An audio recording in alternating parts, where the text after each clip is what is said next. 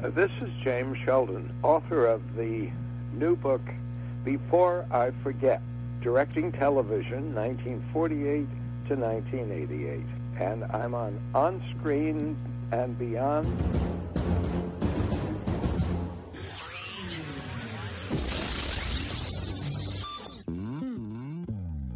On Screen and Beyond, an inside look into the entertainment world featuring interviews with people from the movie, TV, and music industry, news on upcoming TV and DVD releases, and the rumor mill. And now, here's the host of On Screen and Beyond, Brian Zemrak. It is time for another edition of On Screen and Beyond. I'm your host, Brian Zemrak, and this is episode 170 of On Screen and Beyond, the show that keeps you updated on what's coming your way as far as movies, remakes, sequels, and TV and movie DVD releases, as well as our interview segment with a guest from the movie, TV, or music industry. This week, we have a wonderful guest joining us, James Sheldon. He's a director who started directing back in the golden era of television. He directed Mr. Peepers with Wally Cox and Tony Randall back in the 50s and went on to direct The Twilight Zone, The Fugitive, The Bing Crosby Show, and just on and on and on, right up through the 80s when he did The Equalizer and Sledgehammer and so many other things. It's just fascinating. He's got some great stories to share with us, and he has just so much to tell us. And he has a book out, if you want to hear more, and it's called Before I Forget, Directing Television, 1948 to 1988. And he's coming up in just a few minutes, so stick around for that. You don't want to miss this one. And what do you say? We get right into remake madness next, right here on Screen and Beyond. Please hang up and try again. Remake madness, well, the remake of A Star is Born that we talked about a while back is moving along. Clint Eastwood is directing, and word is that he's working on convincing Leonardo DiCaprio to star alongside Beyoncé in this one. And the original was made in 1937, and of course there were several remakes after that. And the director of Horrible Bosses has been put at the helm of the remake of War Games, which originally starred Matthew Broderick and Ally Sheedy. And let's see here. Joel Courtney, one of the young stars of the Super 8 film, which is a great film, I have to tell you that. And he's going to be starring in a remake of the Mark Twain classic Tom Sawyer. That's it for Remake Madness. Coming up next on Screen and Beyond, we're going to take a look at what's coming your way as far as upcoming movies. Next, right here on Screen and Beyond.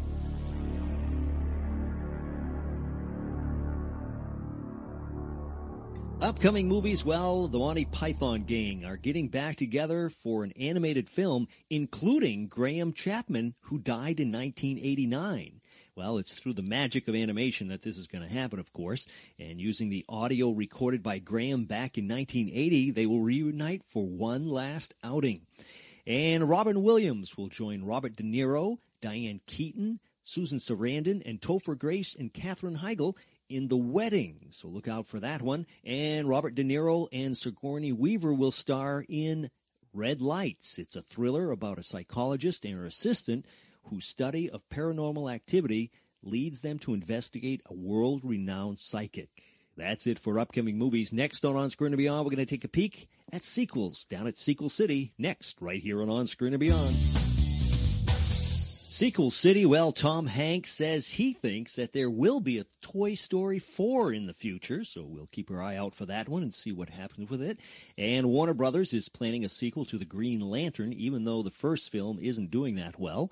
And it looks like Spy Kids 4 will have a new twist of an old gimmick, a Romascope. That's right.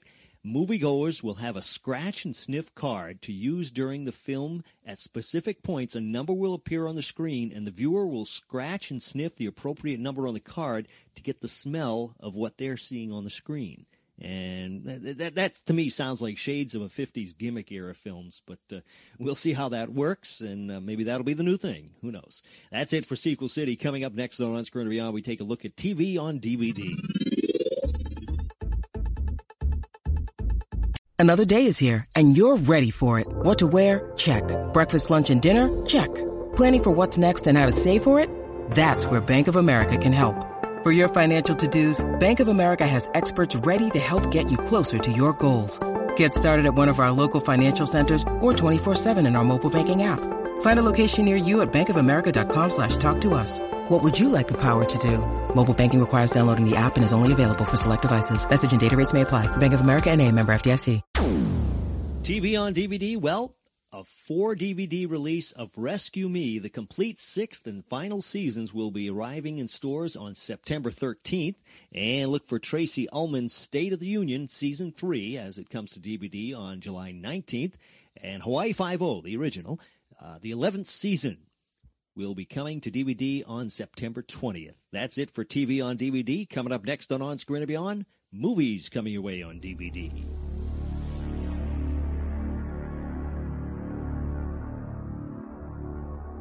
Movies on DVD, Colditz, Escape of the Birdmen with Doug McClure, Tom Skerritt, and Richard Basehart and Chuck Connors comes to DVD on July 26th. If you want to check out a review on that, just go to onscreenandbeyond.com and check out our DVD movie reviews. And on July 5th, you can catch Hobo with a Shotgun with Rutger Hauer in this gory thriller. And also on July 5th, you can check out the Sci-Fi Channel's original film on DVD, Ferocious Planet. That's it for movies on DVD. Coming up next on Screen and Beyond, we have our interview with director James Sheldon. Now, James he's done an incredible amount of directing of classic TV shows and everything else in between, The Twilight Zone, Bing Crosby Show, Batman, The Virginian, and just so many more. And it's just, you got to hear the things that he's done. I mean, we don't even have enough time to tell you all the things that he's done. But he's got a book out, and it's called Before I Forget, Directing Television from 1948 to 1988, and you can get it at all the internet and bookstores and everything else. You can get them, just check it out because it's a fantastic book. James Sheldon, coming up next, right here on Screen and Beyond.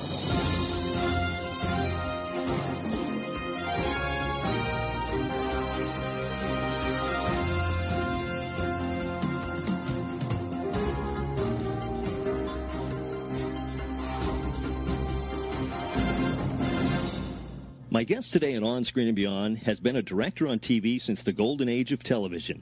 He has directed numerous classic shows, including Mr. Peepers and The Twilight Zone, My Three Sons, Batman, MASH, The Waltons, and on, just too many to mention. He has directed everyone from James Dean and Dustin Hoffman to Marlon Brando and Paul Newman. He has a book out called Before I Forget. It's James Sheldon. James, it's a pleasure to have you on Screen and Beyond. Thank you very much. And I have directed all those people except Marlon. I knew Marlon because he roomed with Wally Cox.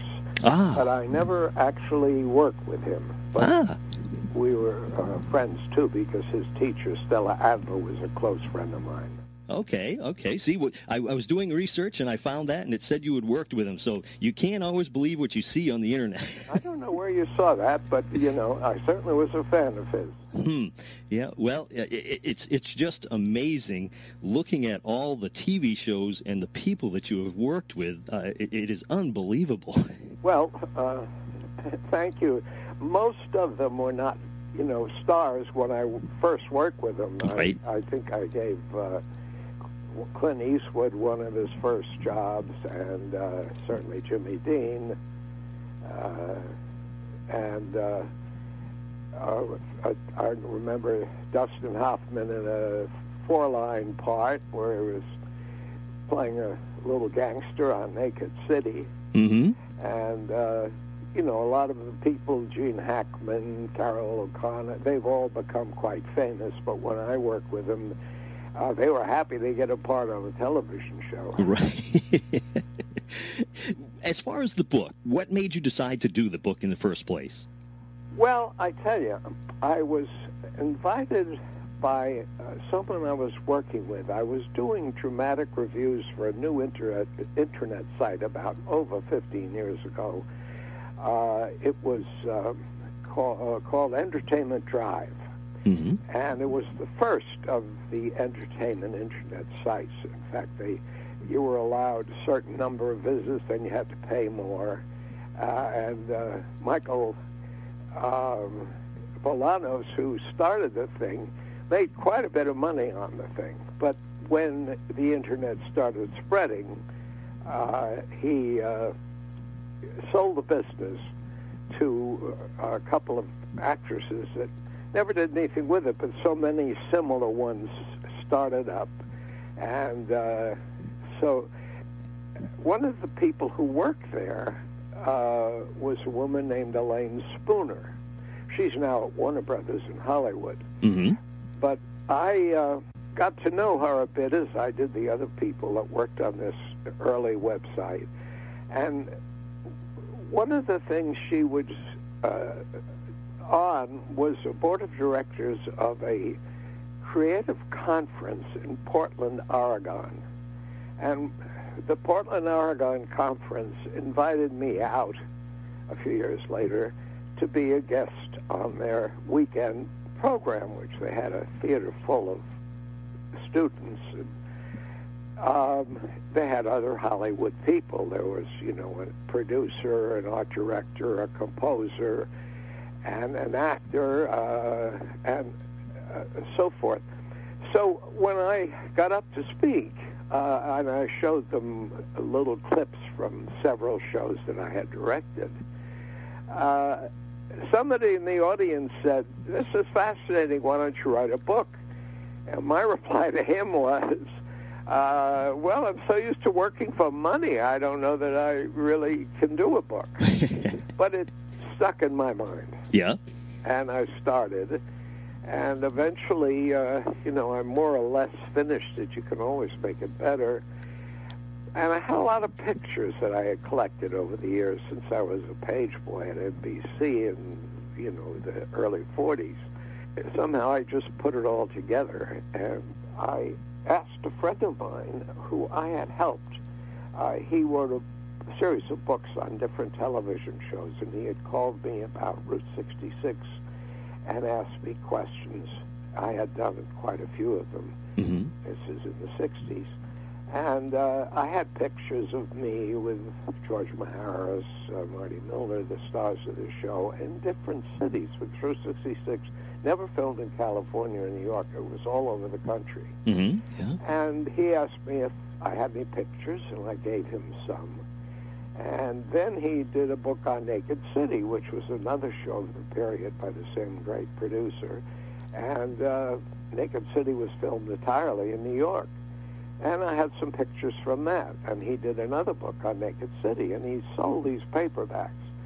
And sometime later, he said, "How's your book coming?" And I said, "Well, I've pretty much finished it, but I don't know how to sell it." And he said, "Let me talk to my publisher." And he sent a copy of my manuscript to this publisher, and he, like 2 days later, gave me a phone call. It was Christmas Day, I remember, saying he'd like to publish it. Mm. So it was published recently, and the reaction to it has been surprisingly good. I never really consider myself a writer. People tell me, friends, yes, but also other people, how well written it is. I'm surprised. Yeah, I've seen reviews and everything, and people are really saying how great it is. You have such a big history that it's just... Well, I think the pictures help a lot, too, and I think, gee, I should use more pictures. But there are, you know, over 50, I think. Wow, jeez. Yeah. So you were you took a lot of snapshots when you were directing? Well, or I collected, not necessarily I took snapshots, no. Uh-oh. I ever did. But, you know, there are publicity photos that people take. Yeah, yeah. The show, and I always say to the photographer, "I'd love a copy." Ah, I see. And then I put them in a box, you know. Yeah. And that goes back, you know, till the early years. And there are a lot I wish I had gotten. Really? Yeah, I'm sure. Jeez. I never had a picture of me with Jimmy, James Dean. James Dean? I never had, you know, there are quite a few, quote, stars, unquote, that I work with that I should have had pictures taken, but I didn't. Yeah, geez. I know the people you meet and the people you talk with and work with, you wish you had, gotten those pictures. And also, you get embarrassed asking to have your picture taken with someone. These were all publicity photos that somebody took. Yeah. Because they were publicizing whatever show it was. Yeah. What made you decide to become a director? Well, let's see. When I was 14, my father took me to the Metropolitan Opera House in New York, the old opera house, and on stage was a 5-hour Wagner opera, Die Walküre, and it had the two great performers of the century, Lauritz Melchior and Kirsten Flagstad. Now, you know, this is 1935 or so, and I just was so enthralled with the theatricality of the old Metropolitan Opera House and the gold curtain and the you know, the whole thing. Well, I knew I couldn't sing, so I couldn't be an opera singer, and I wasn't too good on the piano, though I had been having lessons. And I don't know, I just decided that maybe I'll be a director. And when I went away to college, which I purposely went to because I heard about the drama department, that's what I concentrated on, even though it was not what I majored in. And I did do some plays at the University of North Carolina. I wasn't a very good actor, but I was in some, and I just watched what directors did, and then I directed a radio play that I wrote for my thesis. And when I got out of school, I wasn't sure whether I wanted to get into the theater or radio. Television hadn't started yet. And I applied to both of them. I was offered a job at a theatrical agency, one of the best agents. I mean, she later handled Tennessee Williams and all sorts of wow. Audrey Wood and her husband, Bill Liebling. But they didn't offer me any money. They were doing, you know, you want to work in the theater? Come and help us. At the same time, I got a job. I got an offer from NBC, National Broadcasting Company, who had these great studios in Rockefeller Center, and it was as a page boy at $65 a month. Well, $65 a month seemed better than nothing, and that included a uniform, and so I became a page boy. Mm-hmm. And that's where I started working and doing, you know, in radio studios, bringing messages, bring messages to actors. My first assignment was standing at the back door of Studio 8H to keep people out while Arturo Toscanini rehearsed the NBC Symphony Orchestra. Hmm. It was a great orchestra composed of musicians from Europe who had escaped Hitler. Wow. So they had really a great sound. Yeah. And, you know, I was just thrilled to be there. And I would, like, be an usher at broadcasts of radio shows. And here I am. Jeez. So after I was a page boy, I became a guide, which took tours around. And on the tours, they talked about television because NBC, RCA, David Sarnoff, and those people had gotten a license to broadcast television in February 1941. And they had just sort of started with this with certain local stations. And you had to keep something on the air. It was usually baseball games, you know, because it was a very limited audience mm-hmm. of people who could afford the expensive television sets that first came out. And there was no cable, no network. Right. And so when the war came, they stopped all of that and concentrated on the war effort. And I tried to get in the Navy. I have a bad back. Had a bad back then, and the Navy rejected me.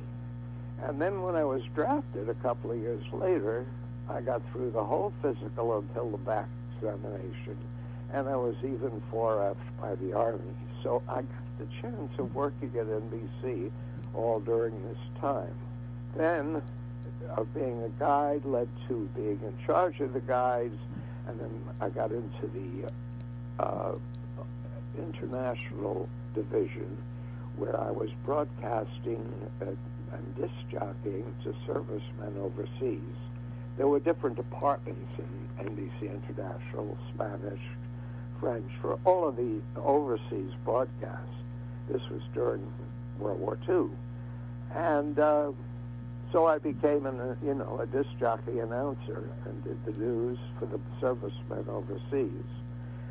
And I was still under the, working for NBC when the OWI, the Office of War Information, took over the foreign broadcasts. So they transferred me to the press department. So for many months I was working on publicity for the different shows that NBC had. And about that time, one of the guys that had worked, I knew through the studios, had been an assistant director. And he got a job as a director at CBS, and he told me about it. So I went to see his boss, who was a wonderful guy named Ray Knight. He had been a comedian. And his secretary said, when I said what I wanted to see Mr. Knight about, she said, there were many people ahead of me. And this is a little risque, but it's true. She said, I said, well, what do I have to do to get this job? And she said, well, you could come home with me tonight. I got the job. So you really worked your way up then. I wouldn't call that work. Well, yes, I did. But I mean the early part.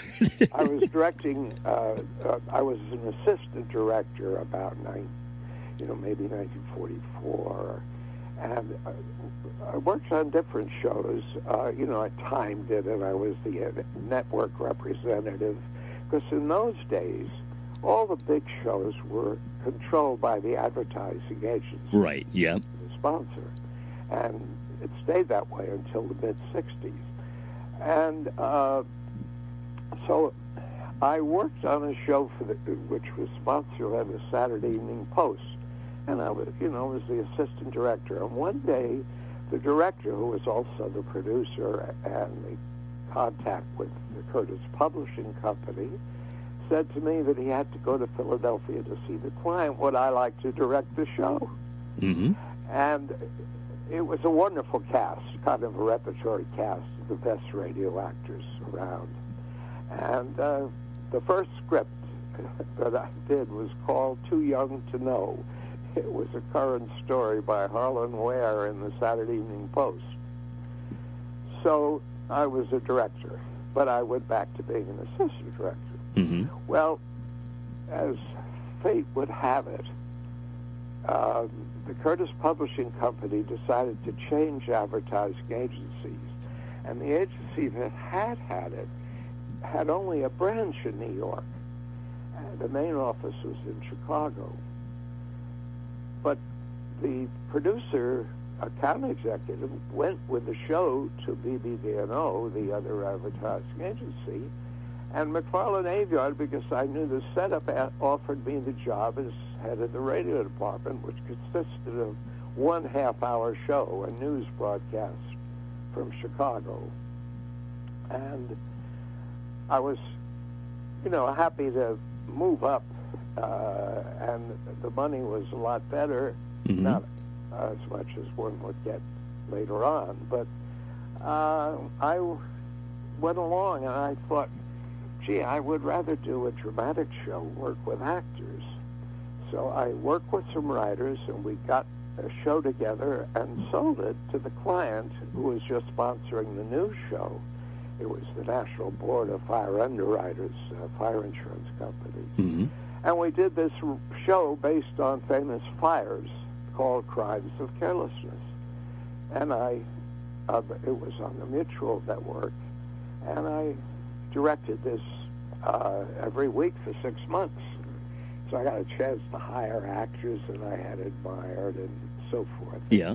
I was very happy, but then all of a sudden, the National Board of Underwriters decided not to spend their money on radio, and I didn't have a job. McFarland Aveyard closed their New York office. But at WR, where I had been working on this show, some people noticed me and offered me a job.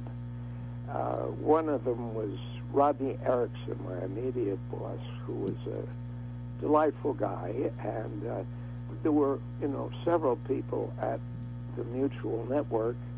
And my job was not directing. It was like being the supervisor of these daytime shows, which were very popular.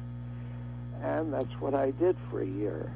And I, you know, would, if anything went wrong, if there was any problem, I would be the one who got the fan mail, and then I would be the one to straighten things out. It was kind of a public relations job.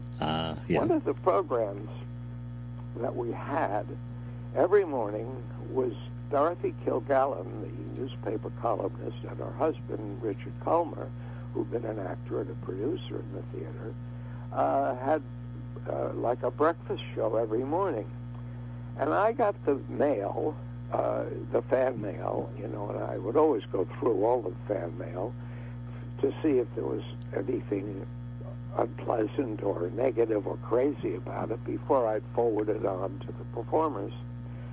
And one day I got a letter that was being very critical of Dorothy and Dick inviting their children on the show and made some nasty remarks. And I, you know, put the letter away because I certainly was going to send it to them. But I got a call from the president of WR saying, "Why did you send that letter to Dorothy?" And I said, "I didn't send that letter to Dorothy." He said, "She won't go on tomorrow morning unless I fire you." So I said, "I don't know what she's talking about." He said, "Why don't you call her and try and straighten it out?"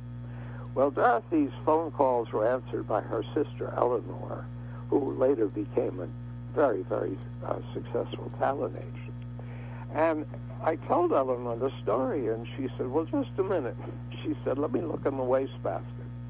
And, of course, there was a carbon copy of the letter that had been sent to me, sent to Dorothy with some nasty scribblings in the margin, thinking that I wrote those scribblings, like when they were criticizing the children. I said, "Why don't you do something about this?"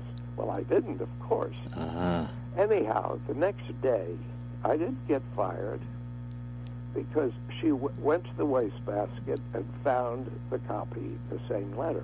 And the next day, I got a box, a huge box from the florist, of a tree branch wired with 1,000 olives.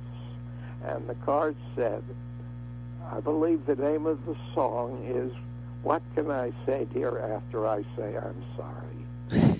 Signed, Dorothy.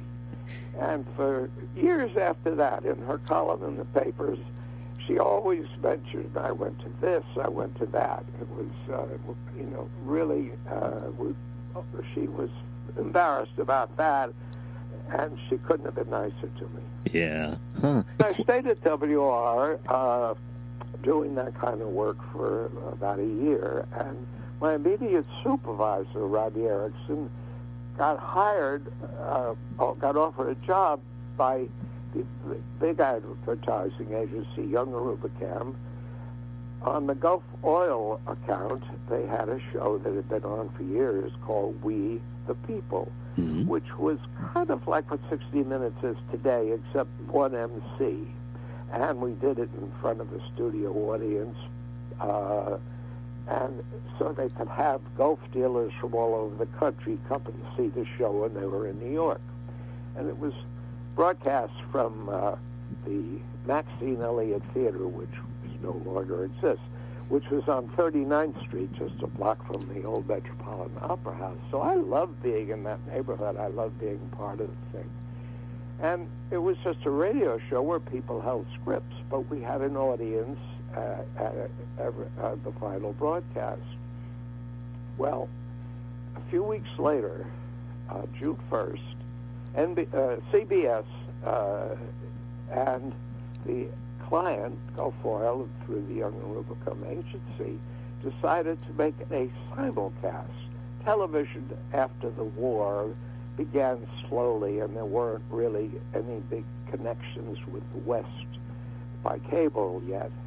And so We the People was radio across the country, but it was a simulcast to see what it would be like on television in the area that could get television. And there weren't too many sets in use because they were very expensive, and you know, people didn't have them.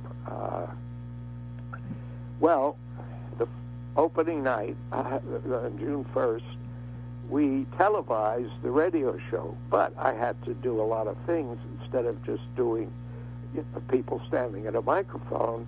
We had little sets, and we had costumes, and we had makeup, and it was as visual as you could get in those days with this kind of a show. Yeah. And we also had, you know, not only human interest stories from all over the country or the world, but we also had entertainment stars or people from show business like Richard Rogers, composer, or Lowry Smelke, or opera star. I was so happy to work with him. And so I became I staged the show, but I didn't know anything about cameras. But CBS assigned a camera director. And Ralph Levy, who was the camera director, and later on did Jack Benny and Burns and Allen on television. The same week, he did both shows every week. But at this point, he was just on staff at CBS, and he knew about cameras. Well, he couldn't wait to get off of We the People, so he taught me everything I needed to know with the cameras of the day. And gradually, eventually, I took over directing both the video and the audio. And I was on that show for 2.5 years. I enjoyed it. I learned a lot. I met an awful lot of, you know, people who were on the show, and the agency, Young Rubicam, was very impressed with how cool and calm I was. And I just, nobody knew anything, so whatever we did was experimentation. Oh, yeah. And we got to work with a lot of famous people, you know. Like I talk about in my book, Billie Holiday, who was, you know, the great singer. Oh, yeah. We're doing a story on her giving up drugs that she had been addicted to. And on the same show, we had Charles Boyer, who was a major movie star. Right. When television started, the Hollywood studios were fighting it, and they would not let any of their contract players appear on television. But Boyer, I think, didn't have that kind of a contract, as other actors like Clint Ford that were guests on the show.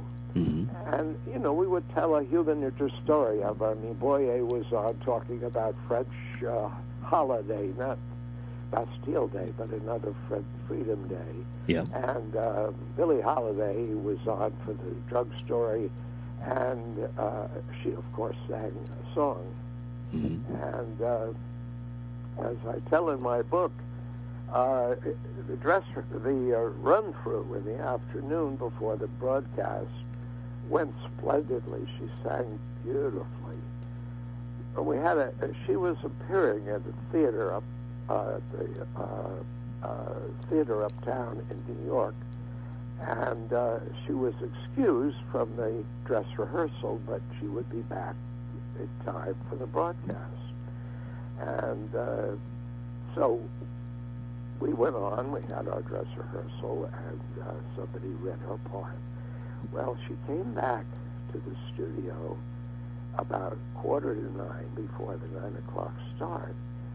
And I, by that time, was already in the control room, which was in the back of the theater, when the stage manager said that Billy was back. So I went to see her.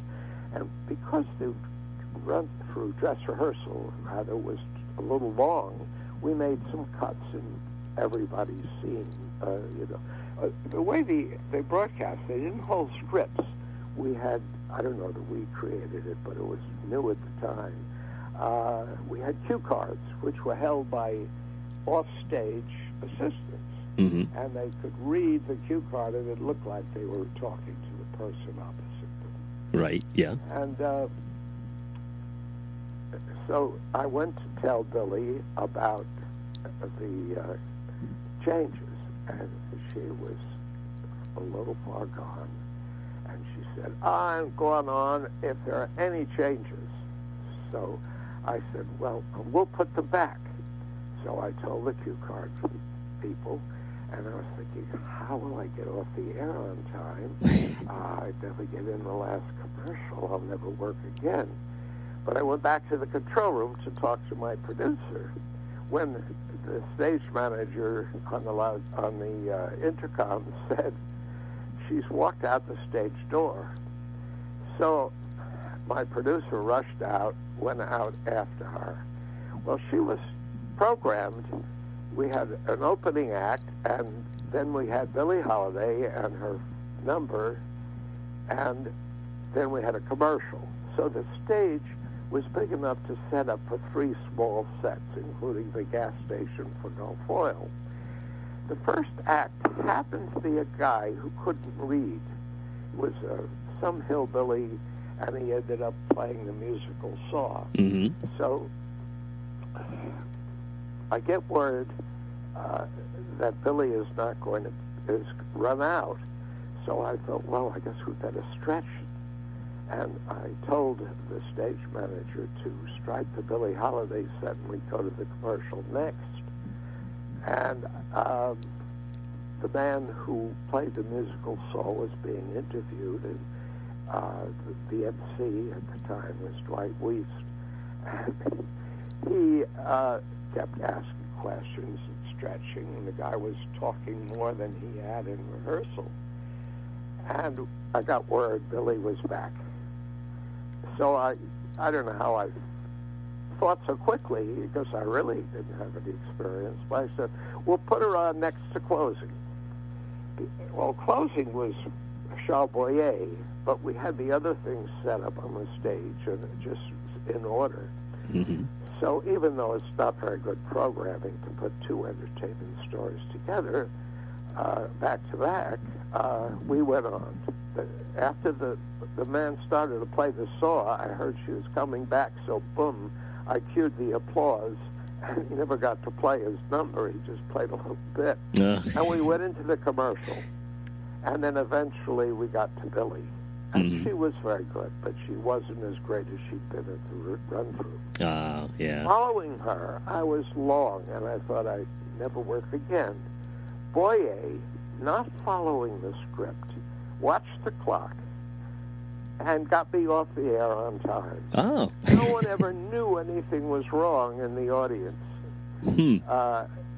I went out to thank him, and he said, "Oh, it was such unprofessional behavior on our part. I think I had to save the day." Wow. So I really admire Charles Boyer for the rest of his career. Yeah, gee. And that was, but you know, nobody talked about it. Nobody gossiped about it. You never read that in the paper about Billy, because everybody loved her. She's such a great singer. Yeah, yeah. And so that's a true story. Uh-huh. Anyhow, We the People wasn't always so hectic, and I stayed on the show for about 2.5 years. Wow. And I was only off it because Young and Rubicam had several other clients, and Packard Motor Car and Clewitt Peabody Shirts alternated with a musical just for television of a program called Holiday Hotel. Now, Holiday Hotel had started with Edward Everett Horton, the great comedian in pictures, done all those Roger and the Snare pictures. He was always the comic foil, this sort of blustery man. And apparently the show wasn't very popular. And they decided, the client's agency, I don't know, to get down to Nietzsche, who had just been released from his 20th Century Fox contract. And Nietzsche had been a big star in films. He was Alexander Graham Bell. He was always with Alice Faye or Drew Power and so forth. So he was a good name, particularly in 1950. Yeah. And so I went on to do... So with the change in the star, they also changed directors. And I was on staff at Young & Rubicam, where the directors used to work for the advertising agencies. And the guy who was doing the Holiday Hotel show got transferred to do We the People, and I went on the Holiday Hotel, which I was delighted because it was a change after all that time. Yeah. And I enjoyed the show. We had singers, dancers, had just a studio with no audience, and it was you could do camera shots, and the set designer was terrific, and we had Bernie Green and his orchestra, and we had a chorus, and I really enjoyed the, you know, it was like a little musical comedy a half hour every week. And, and we had different sort of stars at the time, Mary Boland, who was a wonderful comedian, and Kitty Carlisle, who was really more of a Broadway star, but she did a couple of movies with Bing Crosby in the 30s. Yeah, and What's My Line? Oh, well, that was later. Or, no, To Tell the Truth, wasn't it? That was later, yeah. Yeah, later on, yeah. But, Kitty was in two pictures with Crosby in the 30s, and she also did A Night at the Opera with the Marx Brothers, where she played opposite Alan Jones. Yeah. So, anyhow, there I was doing a musical comedy, still working at Young & Rubicam, and... that went on until summer vacation. And in those days, in the summer, you know, they didn't have any tape or any rebroadcast facilities. So in this, there was a kinescope. You could do a copy of it, but the quality was very thin. Yeah. So 13 weeks off, I decided to take a vacation, and I would come back in the fall for the show. And I had just gotten married, and we wanted to go tour Europe, which we did for 3 months. And then I came back, and I went back to Holiday Hotel. And about that time, I think Holiday Hotel went off the air. I mean, they decided to do something else. Packard Motor Cars included Peabody. So I was assigned to just supervise the commercials, because by that time in the 50s, they were starting to make commercials, especially just the commercials, instead of being part of the show. Not all entirely, but they would buy packages, like a very well-known show at the time was Mama, based on the play I Remember Mama. Right, yes. And the book that it came from. And so I would be the supervisor. Another show that I supervised for Philco was the very well-known dramatic show called Philco Playhouse. And I think I worked on the Goodyear part of it. It was Philco Goodyear Playhouse, which was one of the first great dramatic shows on NBC, produced by a really creative guy named Fred Coe, who started not copying things, you know, doing books and stuff, but original scripts. Anyhow, getting back to being a supervisor, and at that time, I used to love to go to the theater and keep in touch with the theater people. And there was a show that was opening that I wanted to see, and to get the ticket, I called the Louis Schaar office, my contact there, and she said, "Gosh, Jim, they're all sold out for the opening, but our switchboard operator's husband doesn't want to go, and if you'd like to go with her." Jane Dacey later started her own agency, and one of her clients was Gower Champion, Marge and Gower Champion, and she had mostly musical people. And we were still friends. And one day, my friend Ralph Levy, who had was the first television director who did the camera work on the first We the People, had been transferred by CBS to California, and he was doing Jack Benny and Burns and Allen and so forth. And he called me, and he said, there's a young actor coming to New York that's a friend of a friend, and I asked him to call you, and if you could do anything to help him, I would appreciate it. So this boy comes into my office named James Dean, and I thought, gee, it's a nice quality. And he, I asked him to read a scene that I had on my desk, because on Mama, which was one of the shows Y&R bought, the young son, Nils, played by Dick Van Patten. Yes, Dick's been a guest, yeah. Dickie was going in the Army. He was drafted. Mm-hmm. So they were looking for a new Nils. So I called the casting director, Doris Quinlan, and I said, I found somebody I think you'd like to hear. And I sent Jimmy to her, and of course, he got the part. But Dick was 4F in the Army and didn't go in the Army, and Jimmy didn't have the part. So he kind of hung around a lot, you know, and I tried to introduce him to other directors and people who were working on shows at the time, because I was just doing the supervision. Mm-hmm. And one of the shows that I was supervising, as I said, was the Philco Goodyear Playhouse. And so I got to know Fred Coe and Delbert Mann, who was directing, one of the two directors they had. And one day I was sitting in the control room to supervise the commercial when Fred and Delbert were talking about their 13th week, because Delbert and Gordon Duff alternated directing the show every other week.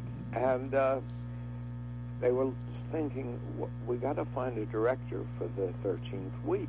And I said, how about me? Mm-hmm. Well, I think because I worked for the advertising agency, their sponsor, they could take a chance.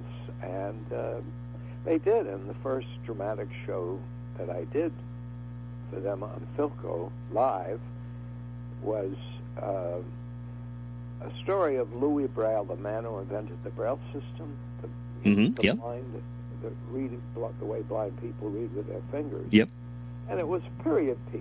And the wonderful French actor, who at that time was still a pretty big star, having done Lily with Leslie Caron and a lot of war films,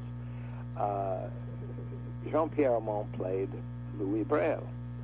And the show, I was, you know, very happy working with actors and all of that. Well, after the run-through, we were a little long, and Fred suggested we cut this scene. I said, fine, it won't hurt the story. Told the cast. But the cameras in those days were all attached to the wall by cable. And so when you planned your shots, you had to be sure that they could move here or there without running into a cable. And by cutting that scene at the last minute, I couldn't get the camera around, the cameraman couldn't get around, to do Jean-Pierre's close-up when he came out on a little balcony. And being a blind man, there was no way he could move. He just felt his way to one place. Right, yeah. Well, I couldn't get the close-up. I had a wide shot, but I could not get the close-up. And I thought I would never work again. And I remember Fred saying to me afterwards, when I was so apologetic, he said, don't you have any confidence in yourself? And that stuck with me. Well, nobody noticed it. The show went very well. The only person who noticed it was Jean-Pierre, who didn't get as close. But we became very good friends for years and years afterwards. Yeah. Anyhow, that was my first dramatic show. Yeah. And I was still working at Young Rebecca because it was a Goodyear show. And about that time, the advertising agencies realized that television was growing, and if they had to pay staff directors, it would be much more economical to hire freelance directors and not have to pay them all of the staff stuff. So about that time, Fred Coe, who I had directed that Jean-Pierre Armand show, we also were talking in the control room about a new comic that he had seen at the Village Vanguard nightclub in Greenwich Village. And I had seen him, and I heard him talked about it. I said, isn't he great? I just had such a good time with him. And Fred said to me, you know, I want to do a pilot with him. Would you like to direct it? So I said, of course. All right. Well, in order to direct the pilot of Mr. Peepers for NBC, I had to leave Young and Rubicon. And seeing the handwriting on the wall for directors, I said, I'll try. So I got to do the pilot of Mr. Peepers. Wow. It didn't sell immediately. And I started getting a freelance assignment from one of the agents I knew on a show that was, he handled Robert Montgomery, who had been a major movie star and was also Elizabeth's father. But Elizabeth had just about starting her career. Mm-hmm. And I directed a summer budgeted live Robert Montgomery Presents. James Daly and Barbara Britton were the stars. And it worked, so I had made that, you know, contact. And then Mr. Peepers sold for the summer for Ford Motor Company. Mm-hmm. So I directed Mr. Peepers in the summer, and it became a huge hit. Oh, yeah, yeah. But then it went off the air because it had only been on in that time spot for Ford for the summer. Well, Wally Cox's agent, a wonderful lady named Gloria Sapphire, said to me, thank you so much for all your help with Wally. And I said, is there anything I can do for you? I said, well, you could get me a job. Where do you want to work? And at that time, more dramatic shows were being done at studio at CBS. And I said, CBS. The next week, I was in the head of directors, producer from Hollywood named Bill Dozier, who was working CBS New York. Yeah. And I was hired as a director, and that's how I started with CBS. Mm-hmm. And then I was under contract to them. Mr. Peepers was picked up and ran for several years. Yeah. One of the things that is a little name-dropping that I did on Mr. Peepers, there was a part of a history teacher, just about 5 lines, and I was out at the beach on Fire Island where my wife and I had a little house, and next door to us was a friend of my cousin Gertrude who worked in the garment business named Florence Randall, who was married to this actor who never worked. And so I knew them slightly, and I used to see, you know, Tony on the beach and so forth. One day, one weekend, we invited Wally Cox out for the weekend. And Wally was an odd guy, a very unique comic. And on the beach, he had found a tree branch, and there were some dead seagulls, and he was poking their eyes. And a few weeks later, when I was doing my homework lying on the beach, there was this 5-line part for a history professor, and because the show Mr. Peepers took place in the school, Mr. Peepers was a teacher. Right. Yeah. And I saw Tony Randall walking along the beach, poking the eyes of birds, and I thought he and Wally would get along fine. So I called Fred Coe, the producer, and I told him I'd like to use this actor, and he said, fine.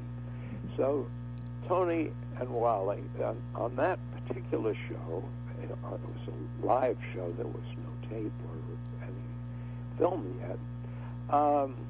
We came from a part of the Center Theater, which used to be next, very near the Radio City Music Hall. It was part of Radio City, a wonderful theater, but very big. But we had broadcast space, and we staged our shows there, and we had an audience. Well, on Monday, rehearsing in this plain hotel room where we rehearsed, Tony and Wally got along very well. The writer, David Swift, was so delighted with Tony in this little part that he expanded it. And by Friday, when we went on the air, it was about 5 pages, 75 lines. And the rest is history, because Tony became very successful on Mr. Peepers. Right, yeah. And on to become a big movie star for so many years. Oh. And every time in the future that I would run into him, he would introduce me to somebody, say, this is the guy who got my career started. Not everybody that you work with would do that. Right, yeah. I was very impressed. Yeah. When you need mealtime inspiration, it's worth shopping Kroger, where you'll find over 30,000 mouthwatering choices that excite your inner foodie. And no matter what tasty choice you make, you'll enjoy our everyday low prices, plus extra ways to save, like digital coupons worth over $600 each week. You can also save up to $1 off per gallon at the pump with fuel points. More savings and more inspiring flavors make shopping Kroger worth it every time. Kroger, fresh for everyone. Fuel restrictions apply. Well, James, you worked quite a bit on The Bing Crosby Show in the mid-'60s? Well, that was the mid-'60s. Yeah, I did all of them. Bing had a, you know, he was a major movie star, box office #1 for years and years. Oh, yeah. Particularly at Paramount. And then he did the radio shows, the big musicals, and then he did television shows, musicals. But they decided to do a sitcom with Bing, or he decided he would. And so I was hired to direct the show. I was hired to do 6, but Bing and I got along extremely well, and I did 28 of them. Wow. It was a kind of a sitcom, but every week he did at least one number, sang one song. Right, yeah. Yeah. Jeez. Was he a nice guy? Well, with me, I just loved him. Yeah. When I left, I mean, when the show was canceled, he wrote me the nicest praiseworthy letter, which is in my book, actually. It was so complimentary, I decided to include it. Hmm. So Bing and I got along fine. Yeah. You know, he was at a different stage in his life than he was when he was the big popular #1 box office star. Right, yeah, him and Bob Hope. I thought he was like then, but he certainly was professional and darling to work with. Yeah. Now, you also did several episodes of The Twilight Zone. That was also in the 60s. Yeah. I enjoyed that show very much. Did you work close with Rod, or did you? Well, not really. I mean, Rod did the introductions, and he supervised the scripts in the beginning. But I didn't have any, I mean, I got the script and I directed the show, and I never he never said very much except when his introductions and so forth. Right. Yeah. Yeah. Now, moving to through the 60s and the early 70s, you worked on The Virginian. James Dury was The Virginian. Yes. It was on for 10 years. Yeah. Was that a difficult show? Because that was a longer than normal show, right? Well, it was 2 hours for a while and an hour and a half for a while. But it was all shot on the back lot at Universal or on stage. Mm-hmm. The only thing difficult about it was that you had to finish this hour and a half or 2 hour movie in 8 or 9 days. Right. And that was is on schedule, but I enjoyed doing it very much. I did it the first year it was on, and then they on and off over the years. They kept calling me back for different shows. And just the other night in New York, Tyne Daly, actress, is on Broadway now in a play, Masterclass.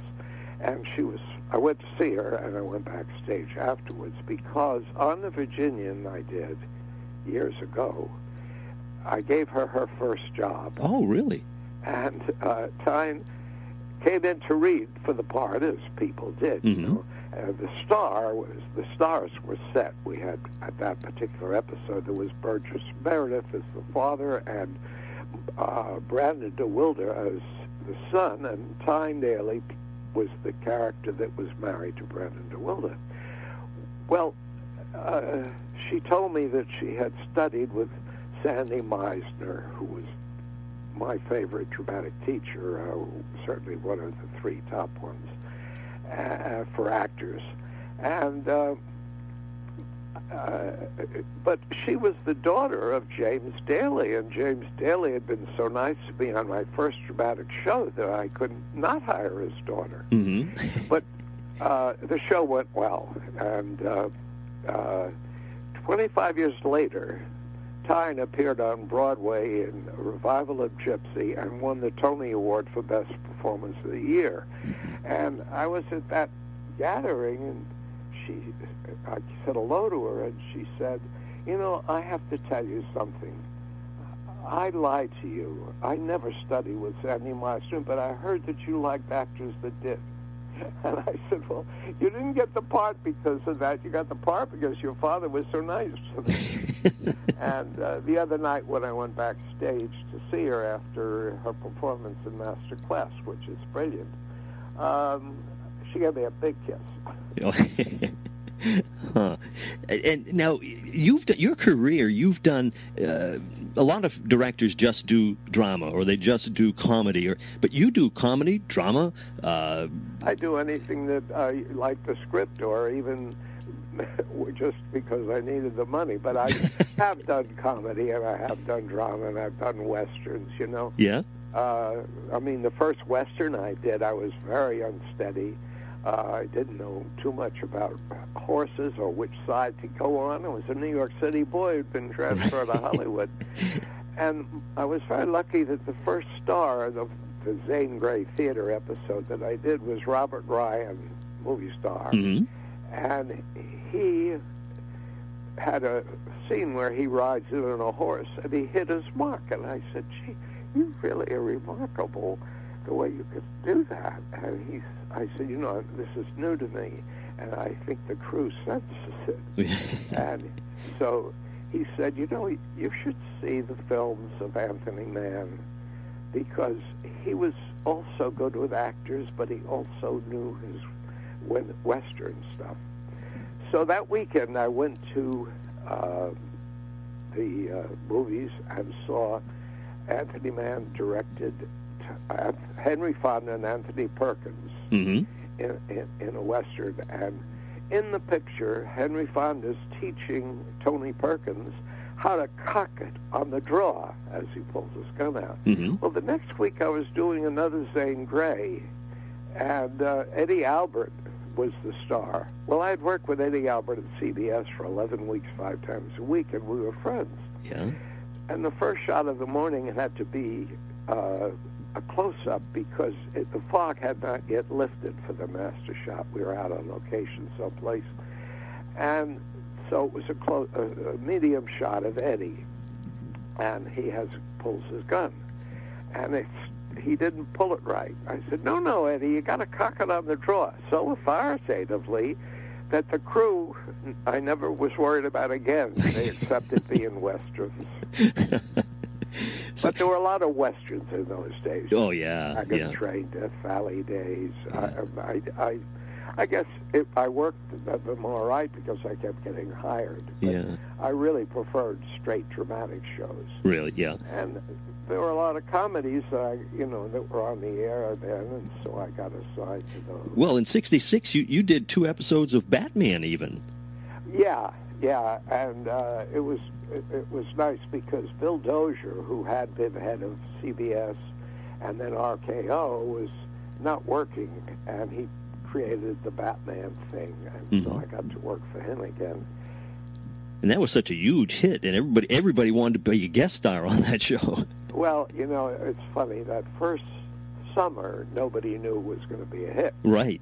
And I did this one with Julie Newmar, where she was the Catwoman. And we had real tigers that were kind of in a cage on stage to be part of the show. Well, Julie had her period, and that smell, the tigers went crazy, and they kept roaring. And so we had to do looping. We had to, you know, have come in at night and match the picture vocally, which we did one night, Julie and I. Jeez. I asked her to have dinner afterwards and took her to what I thought was the nicest restaurant. Unfortunately, it was too late for dinner, that we only could have a drink. And I said to her, "Would you like a drink?" And she reached over and took my hand and said, "I only drink when I'm going to say yes." So that's my Julie Newmar story. Okay. You better shut me up, because I can talk on and on. Okay.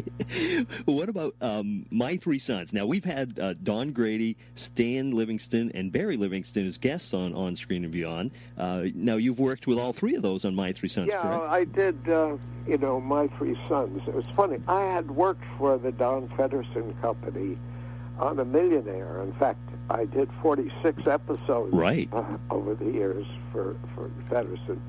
And James Kern had directed My Three Sons, and he died. Now, the way they got Fred McMurray and later Brian Keith for Family Affair was to do all of their scenes within 13 weeks. And then afterwards, they would finish the pictures, the shows, with somebody standing in for them off camera, and the other actors would get their close-ups and stuff. Yeah. And so we got Fred McMurray, and it was a big hit. Well, James Kern had done the other guy's shots, but he, so I don't know how it worked out, why, but Fred had to do all of his shots. So I directed, I think, pieces of 13 episodes, and I enjoyed, you know, I enjoyed the show, I enjoyed the cast. Right, yeah. And certainly Fred McMurray is a character, but a marvelous actor.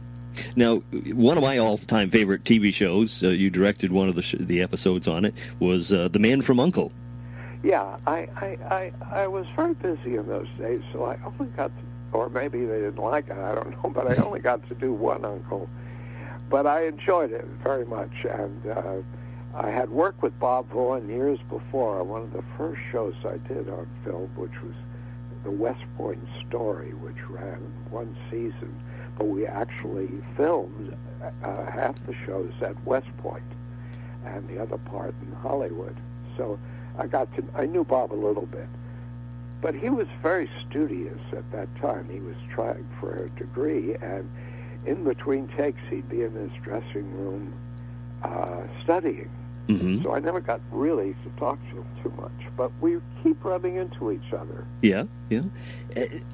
Another show back in the 70s that you worked with, it seems like a lot of the guests who have been on my show have you've worked with. And one of them was you worked on Switch with Robert Wagner, correct? Yeah. How was it working on that show? Well, that show went okay, but Bob just was annoyed with me. Oh, really? I mean, I like working with, you know, the Cash, Aaron Glass, I remember very much. But one night we were shooting, and we were a little behind schedule, and that's not good. So Bob was keeping us waiting because Natalie Wood, his wife, had come by. So I said to Bob, you know, you really got to get out of here because you're putting us behind schedule. And he never liked me after that. I was assigned to another show that he did, and then they called and said he didn't want me. Oh, huh. And they would pay me off. Well, I got another job and did need them to pay me off. But I would run into Bob later, and he was always very polite. Mm-hmm. That was why I only did one switch. Yeah, yeah. Now, one of the classic TV shows of MASH, you worked on that one. Yeah, I did MASH the first season. Oh, the first season, okay. I really wasn't happy on that. I had been working at Fox on a television series called Anna and the King, which was based on the musical The King and I, mm-hmm. and the movie had been made at Fox, and the costumes and the sets were there for us. And Yul Brynner, who had played in the movie, right, yeah. was the lead, with a lovely English lady, Samantha Egger. And I really enjoyed the air-conditioned station this summer and the beautiful costumes, and I lived very near. When they transferred me to MASH, which was shot out in the hot valley, in the hills, you know, mm-hmm. Korea, and they were intense, which are hard to light, and it was just a complete contrast. Right. So I wasn't too happy on MASH. And yeah. There were a lot of conflicts at the beginning of the show with Alan and some of the other actors. In fact, Wayne Rogers? Wayne Rogers, who I had worked with before, and Alan had such a conflict that Wayne quit the show eventually. Yeah. And Mike Farrell replaced him, mm-hmm. which was foolish on Wayne's part as an actor, but he also had another business on the side. Oh, okay. I had worked with him on The Fugitive, and he was quite a nice actor. Hmm. Yeah, and now we also had on our show Mary McDonough, who was Aaron Walton, and you directed an episode of The Waltons, right? I did several Waltons, not in the beginning, but somehow when it was in this later run, I think I had worked for Lorimar on some other things that were less successful, like Doc Elliott with Jim Franciscus, which I really enjoyed, but it just didn't make it. And so I did The Waltons several episodes, and I enjoyed it. You know, mm-hmm. It was certainly economically good because it kept rerunning and rerunning. Yeah, and like I said, we could go on and on and on because you've done almost every show there is. Well, almost. But one of the shows, which it wasn't a huge hit, but I always got a kick out of it. You directed one of the episodes of Sledgehammer. Yeah, I didn't care for Sledgehammer. I liked working with the leading man. Mm-hmm. David... I can't pronounce his last name. It begins with R. Roos. Yeah, David Rash. Yeah, I can never pronounce his name correctly. Well, he was good. Oh, yeah, but, yeah. There was a young writer-producer who was not too knowledgeable about television. And I don't know why, we just didn't get along. So I didn't do but one of those. And it turned out well. When I see it, I think it's kind of amusing. But mm-hmm. It was a dumb show. Oh, yeah, it was. It definitely was. You know, I'm telling you some of my less successful stories, like Wagner and the producer of that... of that show. Yeah, well, I'm trying... Most of the time, I got along with everybody. Right. One great story that I tell, I think, in my book, Before I Forget, is on a Virginian I was doing with George C. Scott. Mm-hmm. He played a school teacher in the West, and the bad guys had guns, and there was a classroom, and the kids were all there, and George was trying to get through to the bad guys, and he recited the poem by Oscar Wilde about the Ballad of Reading Jail, thinking that the moral of that would get through to them. And the dress rehearsal went very well, but George was just doing too much. And I went over to him, and having been working with Crosby that year, if you wanted less, you indicated with your hand a little less. Well, I did that to George, and he said, "What kind of direction is that?" So I said, well, you're a director, George. What would you say? He thought for a moment, and he said, I'd say, don't let the children see how upset you are. I said, perfect, George. Roll it, and we did the scene, and it was wonderful, you know. Mm-hmm. But he never liked me after that. Yeah, jeez. You know, some people loved you and some people didn't. Right, yeah, yeah. Well, people should really pick up your book because there are so many stories that it's just amazing that the amount of information that they can get about early television and the stars you worked with and the shows that you worked on. It's just... as you can hear, I talk a lot. But at 90 years old... I'm happy that my head is in better shape than a lot of my legs. Well, I'll tell you, you can remember a lot more things than I can. That's for sure. Now, I want to finish up the interview with asking you just two questions that take us away from your work schedule and things like that, and more of a personal note. Now, after directing so many TV shows and everything, what would you consider your favorite TV show of all times? Not necessarily ones that you worked on, but shows that you just, sit back and watch and enjoy yourself. Well, I Love Lucy, certainly. Oh, yes. One of them. What else did I like? Well, I like the dramatic shows, even the ones I worked on, like Naked City. Mm-hmm. I really enjoyed those. And some of the comedy shows also, like I worked on the James Thurber material on My World and Welcome to It. Yes, I used to like that show. Not a big hit, but it was charming, delightful show. Yeah, it was a good show.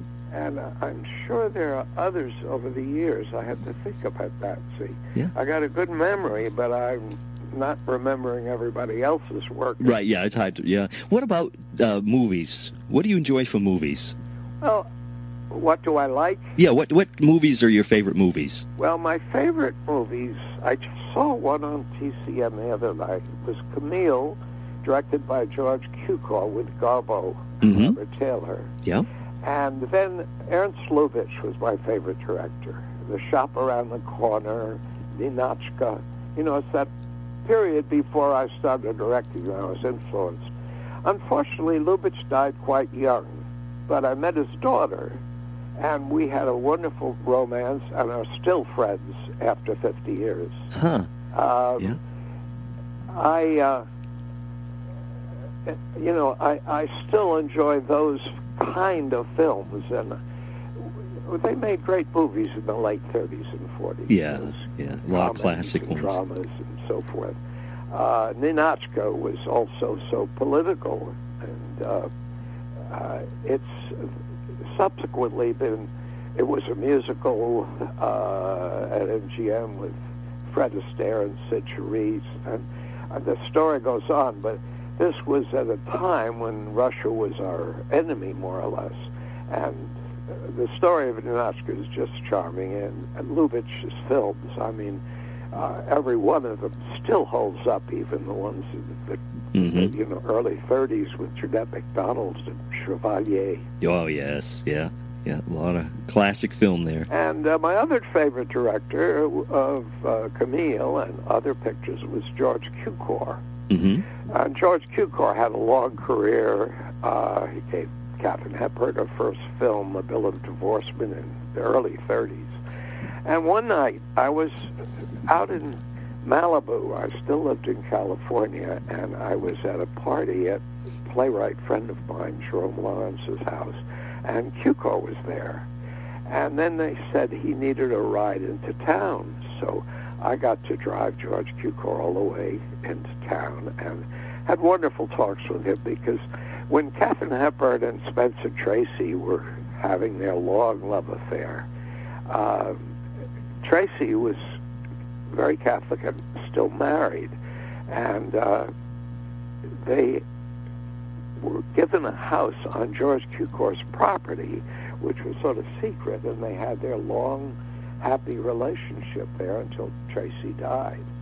So there were a lot of things to talk to QCOR about from Lubitsch on, and so I had a wonderful ride into town. Jeez. Yeah, well, James, it's been an honor to have you on the show, and there's so many other things we could talk about, but unfortunately we just don't have time. You're very nice. Thank you. I guess I can go on talking. Well, there's so much in your career that we could talk about that it's, there's just not enough time to do it. Well, it was my pleasure.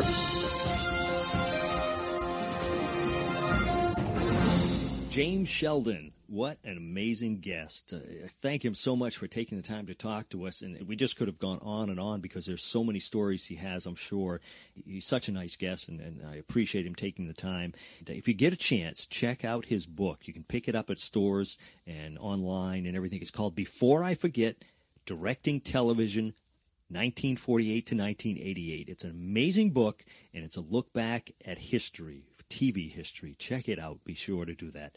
And be sure to join us and like us on Facebook. And you can email us your suggestions for people you'd like to have as guests on Screen and Beyond, and we'll try to get them for you. Or if you just want to, send me an email. I'll be checking it out. And you can email us at feedback@onscreenandbeyond.com.